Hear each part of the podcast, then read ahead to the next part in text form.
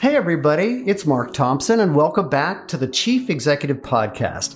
I was recently reflecting on some great interviews over the years and wanted to share this one with Herb Kelleher, one of the founders of Southwest Airlines. He was just so famously friendly and funny. It struck me how Herb's insights and business lessons are as relevant today as they've ever been. He, going way back to the late 60s, was the first guy to sketch on a paper napkin this idea of having a customer experience that you could actually create a relationship even on a discount bus known as the Southwest airline. I mean, think about it. It's a simple idea. Make a local airline that moves quickly and easily between major cities. And what he was hoping to do is bring families together, to bring small businesses to a level playing field with big companies because he wanted to provide a cheaper fare. And when you went on Southwest Airlines, it could often be a hilarious experience because he gave full permission for all of the staff and the flight attendants to do the craziest things to please people and to make them feel welcome and a part of the family, even though they were just having to be shepherded from one big city to another. Herb has been praised over the decades as an outstanding leader, one of the greatest CEOs of all time, named the most admired CEO of the year, even by Forbes magazine. I flew to Dallas to Love Field, as we call it. You know, he's the guy with a tattoo on his shoulder with a big heart on it, and his heart is bigger than the entire airport. When I arrived in Dallas, he he sat me down and he said, "So what do you want to talk about today, Mark?" And he said, "You know, I'd much prefer to talk about followership than leadership." Because that story on the proverbial napkin had to do with rallying the people to be able to provide a service to customers and a service to passengers and bring them together on airlines in ways that could only be done in a uniquely Herb Kelleher way. Listen to Herb. Yeah, actually, uh, it still has the glass marks on it uh, from our strategic thinking session. And, uh, you know, we visualized uh, an airline providing lower fares and better service for the state of Texas. It was an intrastate carrier to start off because you couldn't get a certificate from the uh, Civil Aeronautics Board. The federal government just didn't issue any. It was in effect suppressing competition in favor of the incumbent carrier. So we said we're going to have to start it in Texas or nowhere, and we did.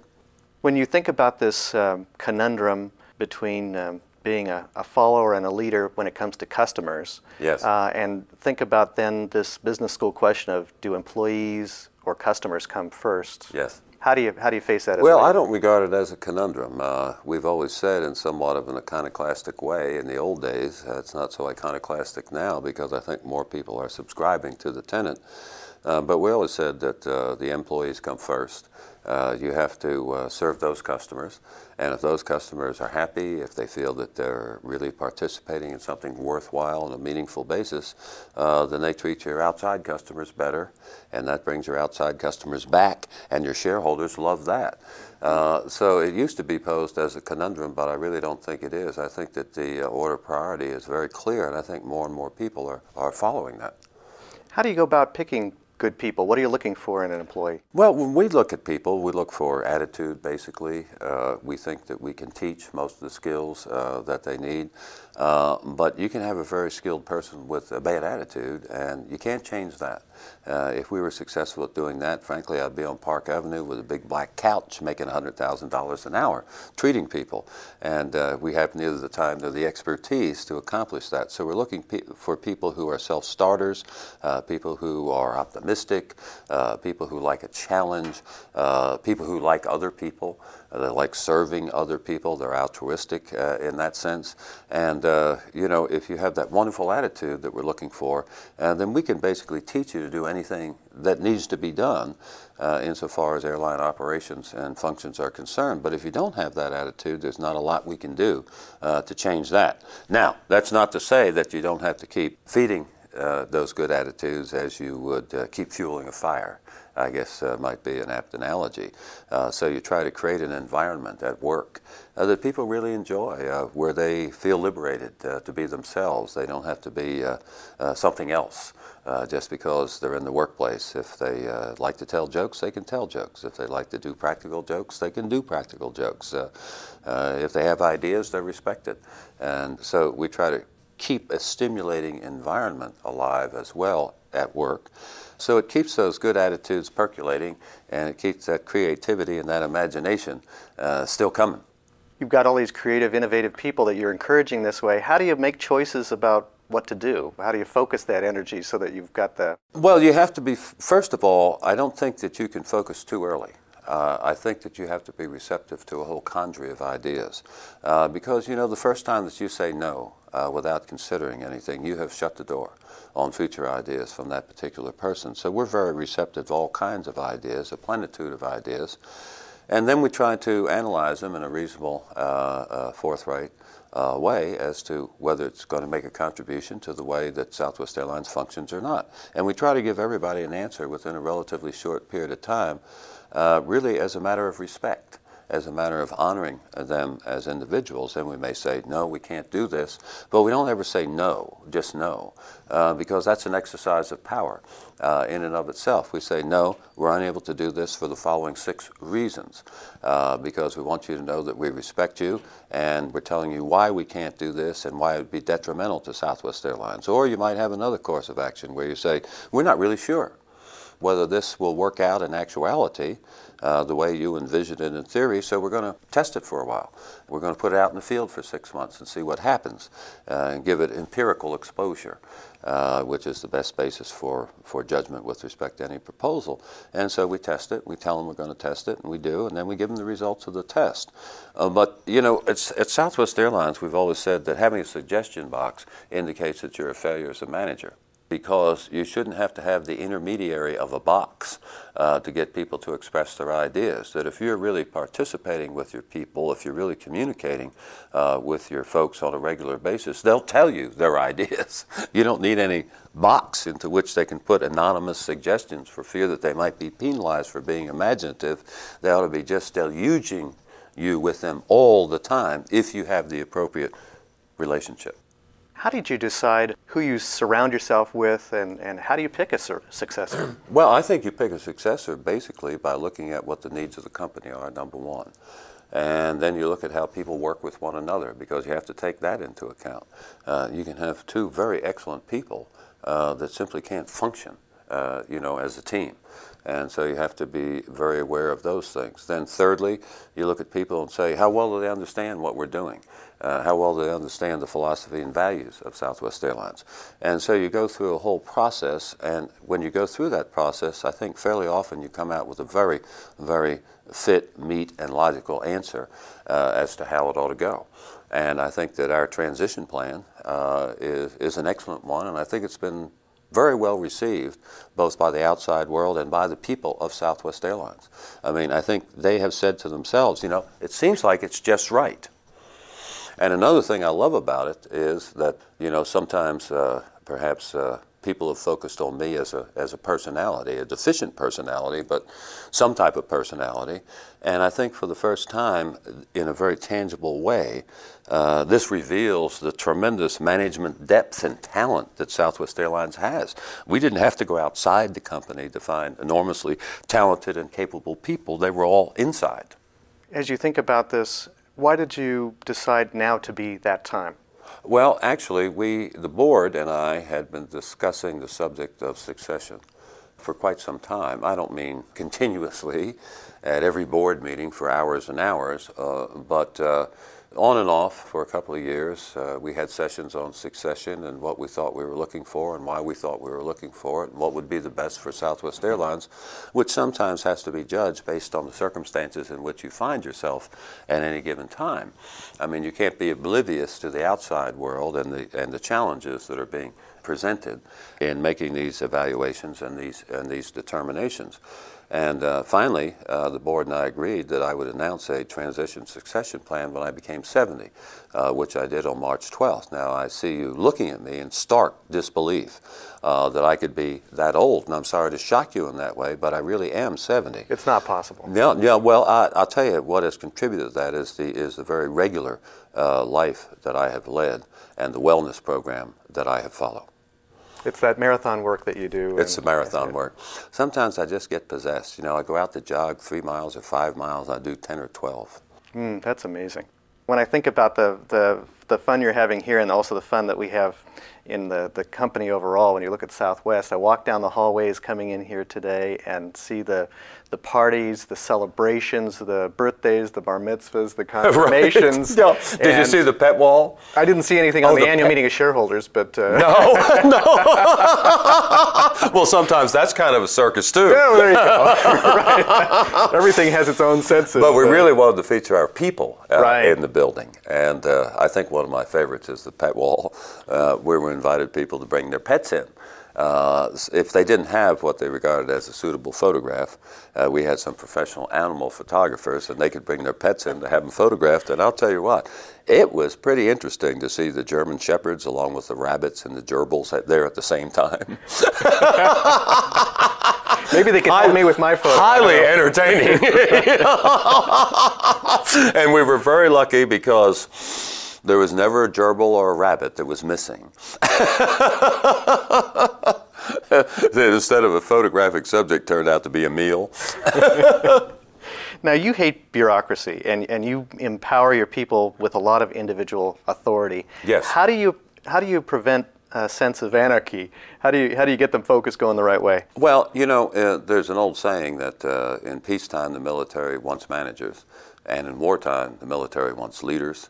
And uh, uh, we're at war uh, in the airline industry in a competitive way all the time. So we're constantly looking for leaders uh, rather than managers and administrators. And what I mean by that is we're looking for people that show the way, sometimes in you know very stressful. Difficult uh, competitive circumstances. So, we encourage people to take the lead. I mean, it's obvious that you have to have a certain amount of processes uh, you have to have a certain amount of records. As you get bigger, you have to have more of those. But we still want people to be free to express their idiosyncrasies, to give us the uh, out of the box ideas. Uh, that they have because that's the only way that you progress. I mean, look at Southwest Airlines. Southwest Airlines is an invention in and of itself, and uh, uh, just its very being and uh, uh, probably 99.9% of the people that I talked to about Southwest Airlines when I was helping to start it I thought it was just a terrible idea and would be a total disaster. And so sometimes you have to be iconoclastic enough to buck the tide, to swim against the tide. And to uh, have great perseverance and faith in your own ideas. Uh, you look at things like uh, Southwest Airlines being the leading airline insofar as ticketless sales are concerned. We invented that, basically invented it out of necessity. If You look at Southwest Airlines being a leader in net sales. That's something else that came about because of fundamentally of the imagination and the ingenuity uh, of our own people. I thought it was because you're a technical maven. That's your reputation, at least. Well, actually, I, I do want to. I do want to tell you that I've achieved somewhat of a triumph for me. Uh, I got a new car which has a GPS, and they programmed the Anatole Hotel in it. So I had to sleep at the Anatole for three weeks because that was the only destination I could find using my GPS. But the other day, I managed to get the Luby's Cafeteria on Northwest Highway inserted in it too. So now I don't have to eat at the Anatole. I can go to the Luby's for my meals and just sleep at the Anatole. But I'm working on it. Now you've been you've been kind of the internal IT guinea pig, haven't you? As things have been tr- Listen, tried out. Do you know what? When they brought in the new uh, the new reservation system, the new front end, uh, they brought it down to me to try it, and the theory was that if he can do it, anybody can.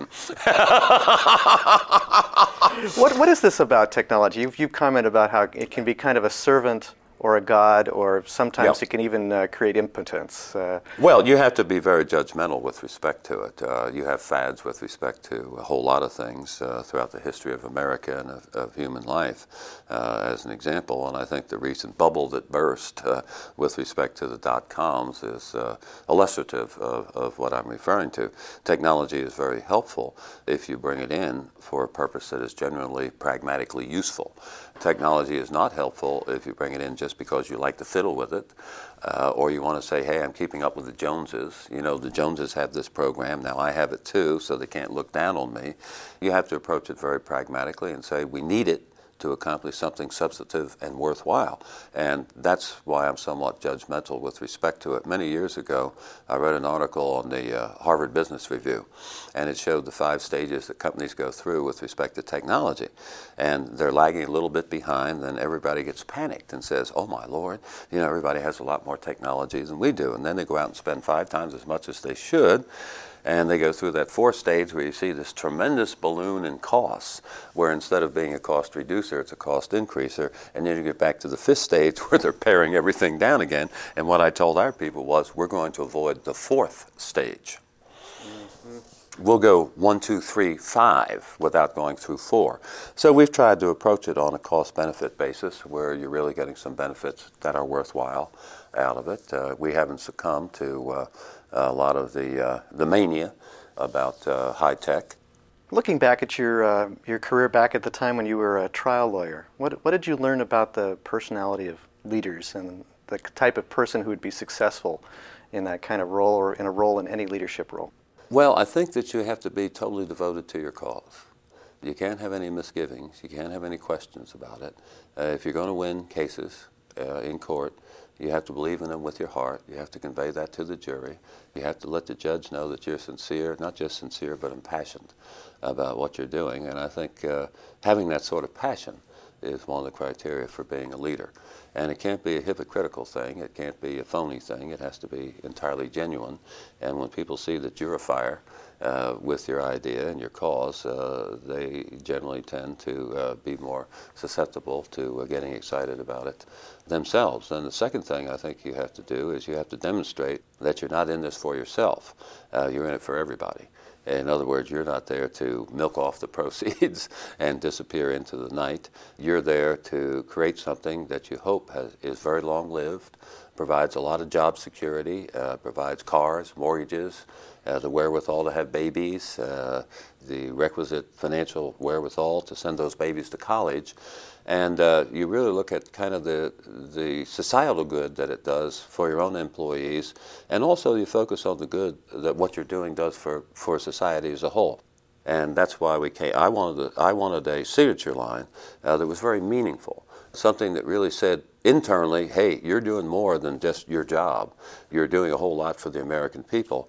And uh, that's how we came up with the symbol of freedom, because we are a symbol of freedom. And when you think about it, uh, we go into a new city pair market, okay?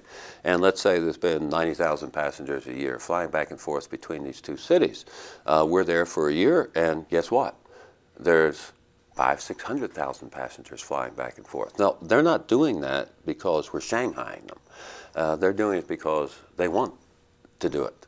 And except for Southwest Airlines, they would not be able to do it. So we have freed up the American people to fly, and I think that ought to give all of our people a real good feeling uh, that we're not just doing something for ourselves, we're doing something for the entire community, for America as a whole.